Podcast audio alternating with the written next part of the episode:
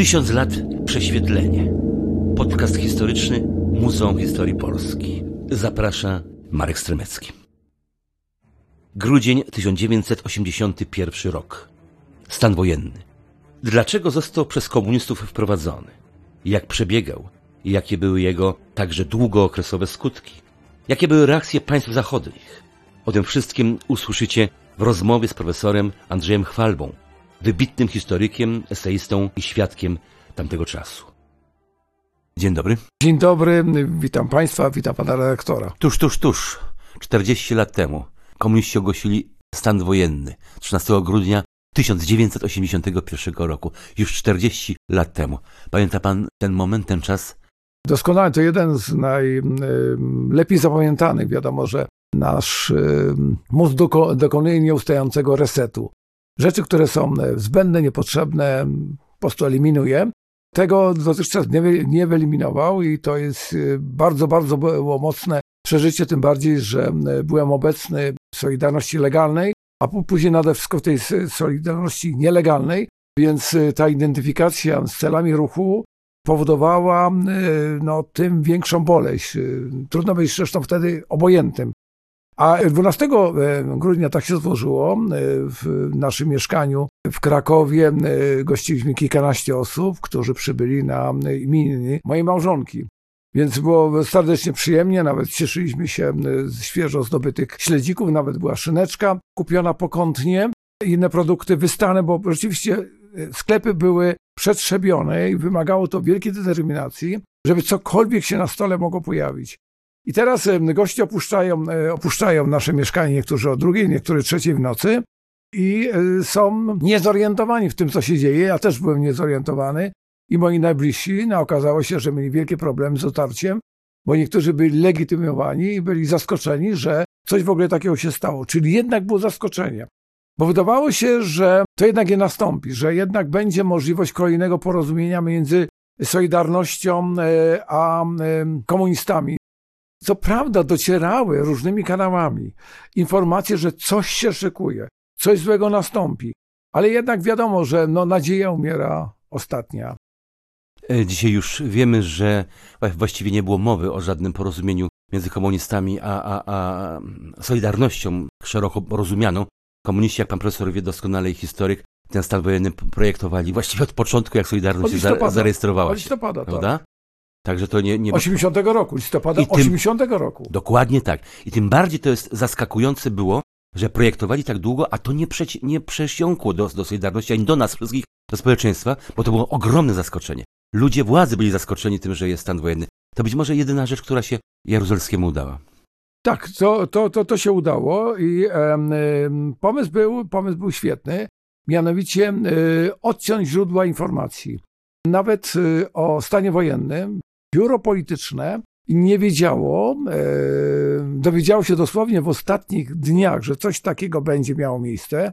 Również sekretariat Komitetu Centralnego PZPR-u też o tym nie wiedziało. A przypomnijmy, bo dla młodszych słuchaczy, i biuro polityczne, i sekretariat to absolutnie najbardziej jądro, elita władzy, jądro, jądro tak, władzy. Jądro, jądro Tamtejszej władzy, jądro władzy. Ale e, kiedy pierwszym sekretarzem został Jaruzelski, on e, e, zdecydował na powołanie małego zespołu ludzi skupiającego przedstawicieli wojska i bezpieki. Czyli te dwa resorty stworzyły e, niewielkie e, nowe jądro władzy nieformalnej, niekonstytucyjnej, które zajmowały się przygotowaniem i oczywiście uzgadniano to z towarzyszami radzieckimi. Właśnie, jak już, jak już pan profesor powiedział radzieckimi, to tu trzeba to powiedzieć jedno, bo to bez przerwy pojawia się, mimo że 40 lat y, minęło. Mówi się o tym, może może coraz mniej, ale niestety mówi się, że stan wojenny to takie mniejsze zło, bo przecież gdyby nie stan wojenny, wkroczyliby Ruscy. Dzisiaj wiemy, że Rosjanie bardzo, albo właściwie Sowieci, bardzo nie chcieli interweniować. Y, no, nie wiemy, czy by wkroczyli, y, bowiem stało się zupełnie inaczej.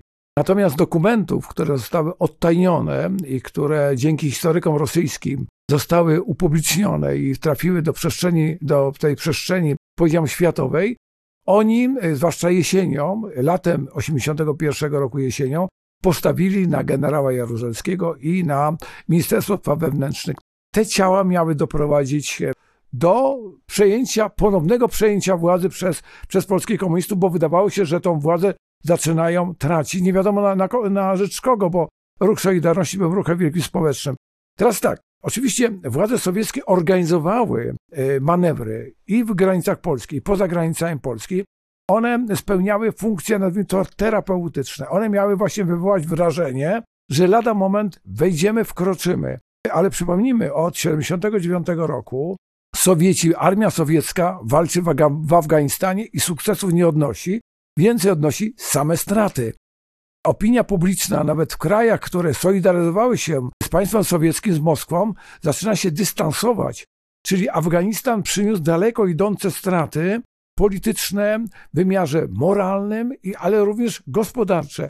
I Sowieci nie mogli sobie pozwolić na kolejną interwencję, zwłaszcza, że no, na pewno spotkali się z oporem.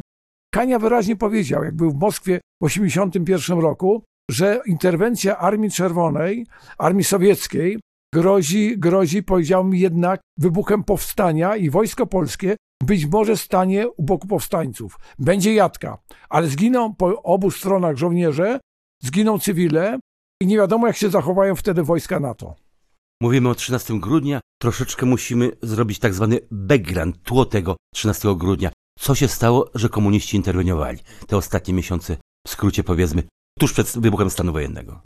Przygotowywano się już, jak mówiliśmy, od listopada roku 80, ale uznano latem 81 roku, że jeszcze jest za wcześnie. Należy podjąć wszelkie środki, które doprowadzą do, po pierwsze, do przygotowania stanu wojennego, należało rozpocząć ostrzeliwanie tak zwane ekstremy Solidarności. Czyli pokazywanie, że istnieją tak zwani ekstremiści Solidarności, związani siłami tak zwanymi imperialistycznymi na Zachodzie, którzy chcą zniszczyć ład, porządek i zagrozić sojuszom Polski politycznym i ekonomicznym, wojskowym, czyli oni są bardzo niebezpieczni. Musimy, musimy im przeciw, przeciwdziałać. Po drugie, należało zmęczyć ekonomicznie społeczeństwo. Wyczyścić półki, gromadzić towary w magazynach i to się stało. Ludzie jesienią byli zmęczeni i dlatego wie, dla wielu po 13 grudnia było wszystko jedno, co się wydarzy. I tak się rzeczywiście stało. Przecież wiemy, że duża część społeczeństwa powiedziała, która sympatyzowała Solidarności, ale popowiedziała, ojej, nareszcie, prawda? Jest, jest, jest spokój. Tak, no tak, udało się e, dobrze wyczuć ten moment zmieniających się emocji. Te emocje mają to do siebie, że one szybko podają. Ten entuzjazm, tak w karnawale. Początek karnawału jest zawsze znakomity, fantastyczny, wszyscy chcą się bawić. Pod koniec już myślimy o jednak, żeby to się skończyło. Tak było to również teraz. Te 16 miesięcy karnawału Solidarności no musiały jednak wyczerpać i energię związku, bo cały czas napięcie, cały czas prowokacje, cały czas ubeckie ulotki, które, które zapowiadały nie wiadomo co, jakieś wielkie nieszczęście, jakiś kataklizm, wręcz trzęsienie ziemi w Polsce. Ludzi straszono. Ludzie przynajmniej część społeczeństwa była już zastraszona. I dlatego przyjęli ten 13 grudnia niektórzy. I to było naprawdę szerokie rzeczy społeczne z ulgą. Ale jednak to 14 miesięcy, to słowo już padło dzisiaj, karnawał, choć to może nie najlepsze słowo, karnawał Solidarności, może 16, 16 licząc od lipca, czyli od strajku tego słynnego w Stoczni Gdańskiej, 16 miesięcy Solidarności, to również pokazało, że można żyć inaczej, że może być lżejsza cenzura, jeżeli już musi być. Panie profesorze, pan pamięta, nam do głowy nie przychodziło, żeby cenzurę w ogóle zlikwidować. To nawet e, w najrozmaitszych porozumieniach sierpniowych to nie padało, żeby cenzurę znieść. To było o zelżenie cenzury. Nawet przy okrągłym stole dalej była mowa o tym, żeby tylko zelżeć cenzurę. Ale jednakowoż te 16 miesięcy pokazało, że może być luźniej, że może być inaczej, że może łatwiej możemy dostać paszport, że możemy jednak czytać Miłosza, którego nie mogliśmy czytać przed 80 rokiem oficjalnie. To się, to się wreszcie stało dla pewnej części społeczeństwa, może dużej, może, może tych elit intelektualnych, nie bójmy się tego tak nazywać, to jednak e, był duży kapitał, który był potem użyty w latach 80. Tak, no kapitał tutaj można powiedzieć został dobrze zainwestowany. Ten kapitał zaufania społecznego, czyli Solidarność wytworzyła po raz pierwszy od wielu, wielu dziesiątek lat poczucie wewnętrznej jedności, solidarności ludzi wobec, wobec systemu. Po raz pierwszy system władza znalazła się w izolacji. To, co robiła Solidarność, mianowicie ujawnianie brzydkich historii dziejów stosunków polsko-rosyjskich czy polsko-sowieckich, ujawnianie historii PRL-u, ujawnianie e, tak zwanych białych, również czerwonych plam. Wszyscy byli zachwyceni tym, co się dzieje. No, Gazeta Krakowska, organ partii, staje się e, organem no, faktycznie Społeczeństwa. społeczeństwa. społeczeństwa. Ustawiały się po raz, pierwszy, po raz pierwszy było coś zupełnie niezwykłego, że e, ludzie e, nie wyrzucali trybuny ludu, a zwłaszcza Gazety Krakowskiej, do kosza. Gazetę Krakowską szanowano, przekazywano sobie z ręki do ręki, bo ludzie potrzebowali prawdziwej informacji. I tam znajdowali prawdziwe informacji. I rzeczywiście no, cenzura w dalszym ciągu istnieje, ale y, dzięki temu, że istnieje tygodnik Solidarność, istnieją te gazetki y, już wtedy y, zakładowe. Zakładowe ludzie otrzymują to, czego bardzo pragną. Informacji. Informacji. Chcemy się komunikować w oparciu o prawdę. I ta prawda jest największym chyba kapitałem, kapitałem Solidarności, czyli umiejętność pokazania ludziom, że jesteśmy w stanie poznać prawdę dziejową i prawdę o sobie. Ale skutki stanu wojennego są okropne. Te lata dłużyły się i, i, i ciągły się w taką zupełnie beznadzieję, aż mówię do 89 roku. Skutki y, też ekonomiczne są straszne tych lat 80. Jaruzelski, mimo zapowiedzi, że teraz to dopiero jak się uporządkuje, tak było przy stanie wojennym, uporządkujemy gospodarkę, to pójdzie do przodu, nic nie poszło, zaczął się, zaczął się okropny świat kartkowy. Tak, no, świat kartkowy już dzisiaj wiemy dzięki y, obliczeniom e- e- ekonomistów, że w ciągu tych 8 lat do 89 roku i tak bardzo niski polski dochód y, y, narodowy zmniejszył się o 30%. Przypomnij, że w 81 roku miał się zmniejszyć o 12%. Jeśli uwzględnimy również em, rok 80, gdzie również się zmniejszył, to mamy około 40%. To są większe straty niż w czasie wojny.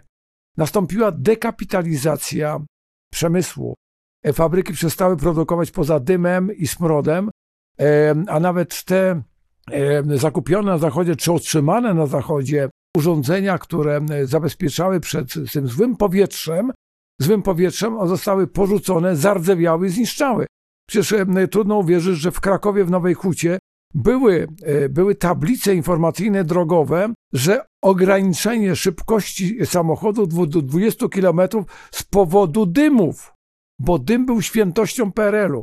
Rzeczywiście dalej te huty kopciły, ale to, co produkowały, to był, to był złom. To, co mieliśmy w sklepach, to były buble. Polska nie miała żadnych produktów poza węglem, miedzią, których można było sprzedać. Nasze samochody, które miały być eksportowane, nie znajdowały nabywców tylko ewentualnie w krajach y, podobnie dotkniętych erozją, jak kraje bloku sowieckiego, polskie statki czy polskie produkty, polskie samochody star, ale to tylko w ramach bloku. Świat zachodni tego nie chciał od nas kupować, bo to nie miało większej wartości. To było dramatycznie wyglądało w roku 88. Kolejki za wszystkim, kartki, kolejki za benzyną. Przecież nie ma benzyny. Przed, y, przed CPN-em ustawiały się kilkokilometrowe kolejki w Warszawie, w Poznaniu, w Krakowie. A średnia, się wyobrazić. a No. średnia e, krajowa, licząc na dolary, bo to być może dobre wyobrażenie, bo chcę porównać to ze światem wolnym, a średnia e, zarobku jest około 20 dolarów, to dziś wydaje się nieprawdopodobne. Dla Ja zarabiałem w przeliczeniu w końcu 88 roku 17 dolarów, więc ym, z tego, z tych 17 dolarów miałem utrzymać rodzinę. Jakoś mogliśmy to w Polsce zrobić, ale właśnie dla tych, którzy urodzili się po 89, to jest trochę niewyobrażalne. No nie mogliśmy pojechać na zachód, na zachodzie nie pracując no, fizycznie głównie, żeby móc się utrzymać, ponieważ to 17 dolarów, gdyby pan profesor pojechał sobie wtedy do Anglii, choć i tak był kłopot z paszportem, przypomnijmy, przypomnijmy paszportów wtedy nie mieliśmy w domach, tylko one były na, u biurach paszportowych, a te biura paszportowe mm, znajdowały się na Bilicy. To nie były biura paszportowe takie normalne, jak są dzisiaj. Więc te 17 dolarów pan mógł zużyć na przejechanie w Londynie na przykład do następnego przystanku, albo trzy dalej e, kolejką czy, czy metrem. To mm, straszny czas i dobrze, żeby pamiętali o tym ci, którzy sobie nie zdają sprawy. Ale ja bym do, dodał jeszcze jedno, że co było największą klęską e, generała Jaruzelskiego, to jest utrata nadziei. Ludzie utracili nadzieję w 80 latach że zmiany pozytywne są możliwe. I stąd ten wielki eksodus ludzi. Przewyjechało milion ludzi, ludzi, którzy utracili nadzieję. Stan wojenny y, no, w jakiś sposób był też odreagowywany na, na Zachodzie, czy w ogóle w krajach ościennych nie mówmy, bo trudno mówić o reakcjach tam. Wtedy y, one były jednoznaczne. Polacy otrzymywali od innych narodów ogromną pomoc, ogromną. Pamiętam sam, doświadczałem, pan pewnie też, przyjeżdżały na przeważnie do kościołów te tony makaronów, margaryny i czego tam jeszcze, kawy. Pampersów! Dokładnie tak. To organizowali nam ludzie za granicą. Najczęściej robili to Polacy mieszkający tam, jak na przykład znakomita aktorka, pierwsza żona Romana Polańskiego, Barbara Kwiatkowska, tam zwana Las na zachodzie, która pod, w Monachium pod, pod swoim, w swoim domu urządziła na niewielką skalę pomoc dla Polaków, którą y, tam gromadziła i wywozili kierowcy do Polski. Ale to było społeczeństwo, natomiast reakcje państw nie były takie do końca negatywne na stan wojenny, prawda?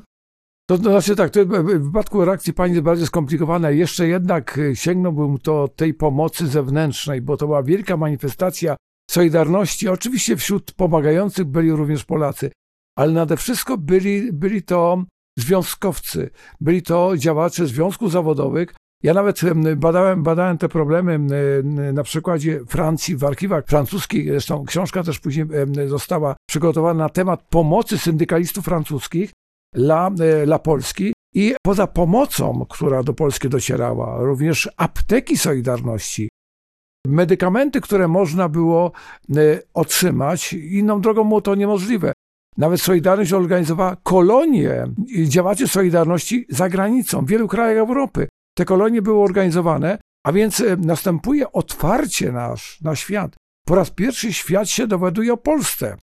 Wiedza przeciętnego Niemca, Francuza, e, Szweda, nie mówiąc o Amerykaninie, o Polsce była zerowa lub bliska zeru.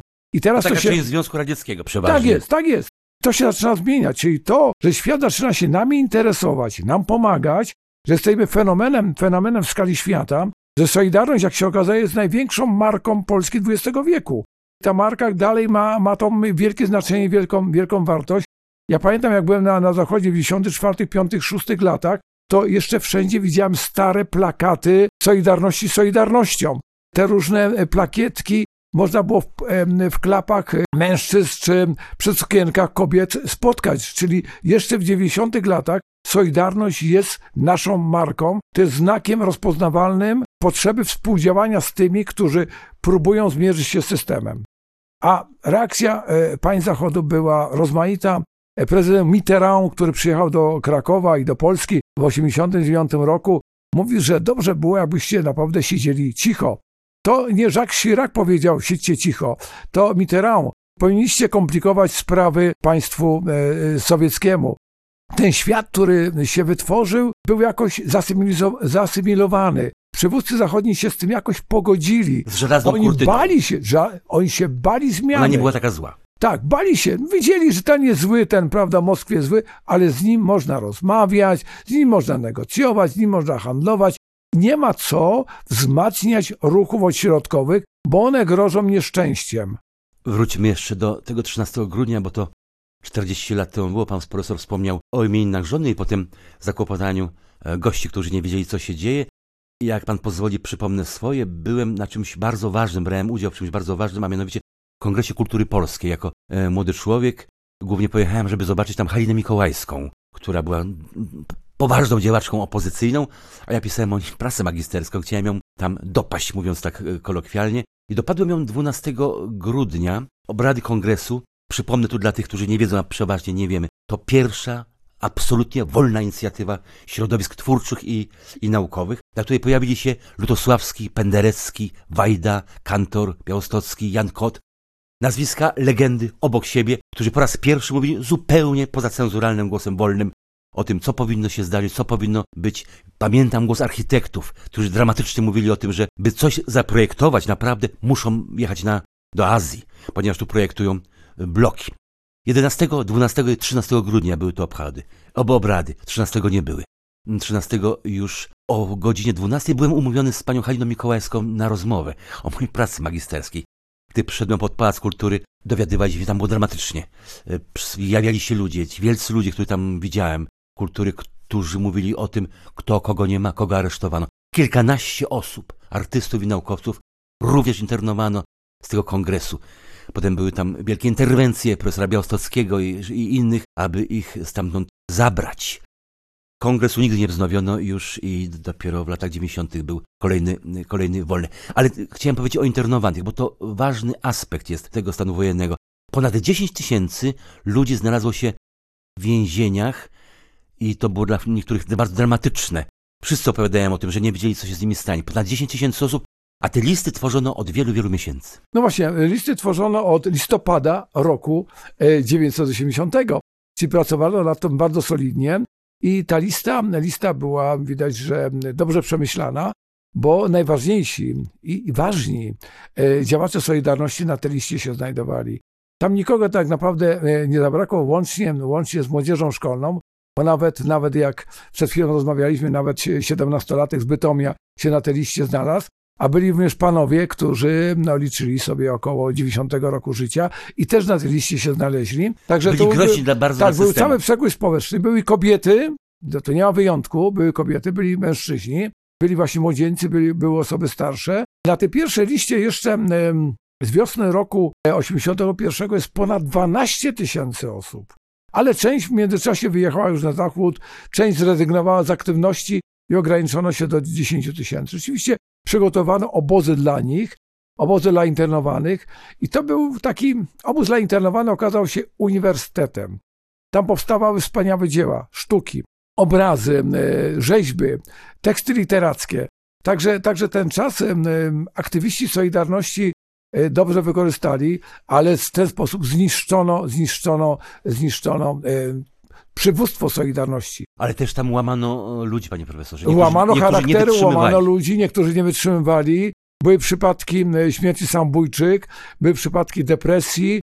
No wiadomo, że to byli, powiedziałem, normalni ludzie wzięci z swoich domów rodzinnych, oni nie o tym myśleli. Rozłąka z rodziną, traktowanie ich niekiedy w sposób bardzo, bardzo, mówiąc najdelikatniej, nieelegancki, czy stosowanie nawet wobec nich przemocy, były takie, były takie przypadki, to powodowało, że no nie wszyscy wytrzymywali.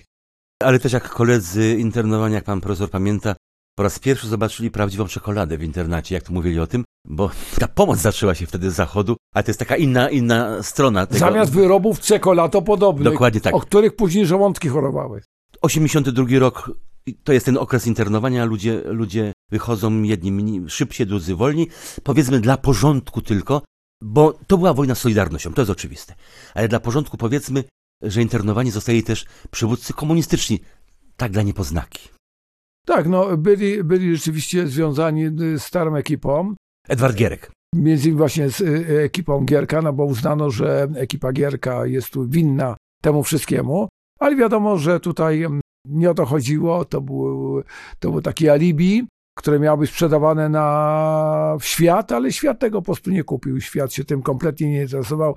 Losem Gierka, świat się interesował losem ludzi Solidarności. Mówię jeszcze raz, to Solidarność e, robiła wrażenie na świecie, a nie, a nie ekipa Gierka i jego polityka ekonomiczna.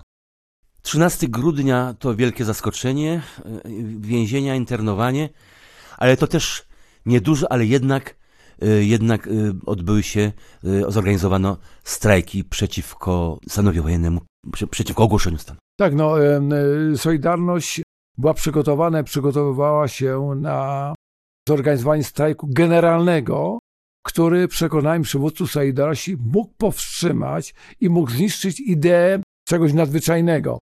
To się jednak nie powiodło niemniej w wielu, wielu dużych zwłaszcza zakładach przemysłowych, również na uczelniach doszło do, do strajków, ale jak w wypadku Stoczni Gdańskiej czy w wypadku Hutelenina czołgi rozbiły bramy wjazdowe, wjechały.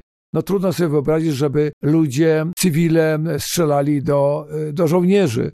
To najczęściej byli żołnierze, gdzieś tam z tyłu postępowały formacje ZOMO. Natomiast bardziej skomplikowana była sytuacja w kopalniach, gdzie górnicy zjechali na dół i tam ogłosili strajk.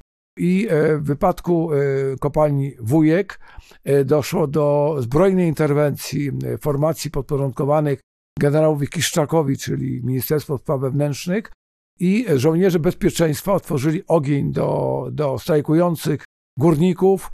Słynne ofiary 8-9 osób w kopalni Wujek, ale również później w kolejnych tygodniach, miesiącach mamy przykłady, kiedy doszło, Też ginęli ludzie. tak ginęli ludzie w manifestacjach. Tu najbardziej znany przykład w Krakowie, Włosik w, w Lubinie. Trzy osoby zginęły podczas manifestacji w szeregu innych miejscach. No wiadomo, później będą przykłady śmierci księży, którzy byli kapłanami Solidarności, jak ksiądz Popiełuszko, a nawet niektórzy księża byli mordowani e, przez e, SB w roku 89. Czyli to są ostatnie ofiary, ofiary e, już nie stanu wojennego, ale panującego reżimu, który tych wrogów próbował jeszcze w ostatnim momencie tak, w taki sposób zbrodniczy potraktować. Stan wojenny trwał dwa lata w zasadzie, tyle oficjalnie. oficjalnie tak, no bo do końca, do, do 22 lipca 83 roku, tak. Kiedy zostaje na święto, oficjalnie. Na tak. święto komunistyczne trzeba było Tak, 22 o, jak, jakaś, jakiś odwołać. Tak. Dzisiaj po latach 40, kiedy większość ludzi, większość Polaków nie, nie, nie brała w tym udziału, znaczy albo dziećmi, albo w ogóle nie żyła, bo to przecież 40-latkowie rodzili się wtedy, więc większość społeczeństwa, które dzisiaj jest, wtedy go nie było po prostu, bo to inne, inne, inne społeczeństwo. Przychodzi do pana, przychodzi do pana, pana wnuk i mówi, dziadku, co ten, ten stan wojenny? Bo to różnie mówią, tak, siagowak. No tak, no, stan wojenny to było przerwanie pięknego snu. I ten sen się dramatycznie skończył. Mi się rzeczy wspaniałe, że będzie Polska inna, będzie Polska bezpieczna, Polska dobrobytu, Polska pełnych półek, Polska wolności i prawdy i ten sen się skończył. 13 grudnia. Dziękuję bardzo. Profesor Andrzej Chwalba Dziękuję bardzo. był naszym gościem. Tysiąc lat prześwietlenie. Podcast historyczny Muzeum Historii Polski.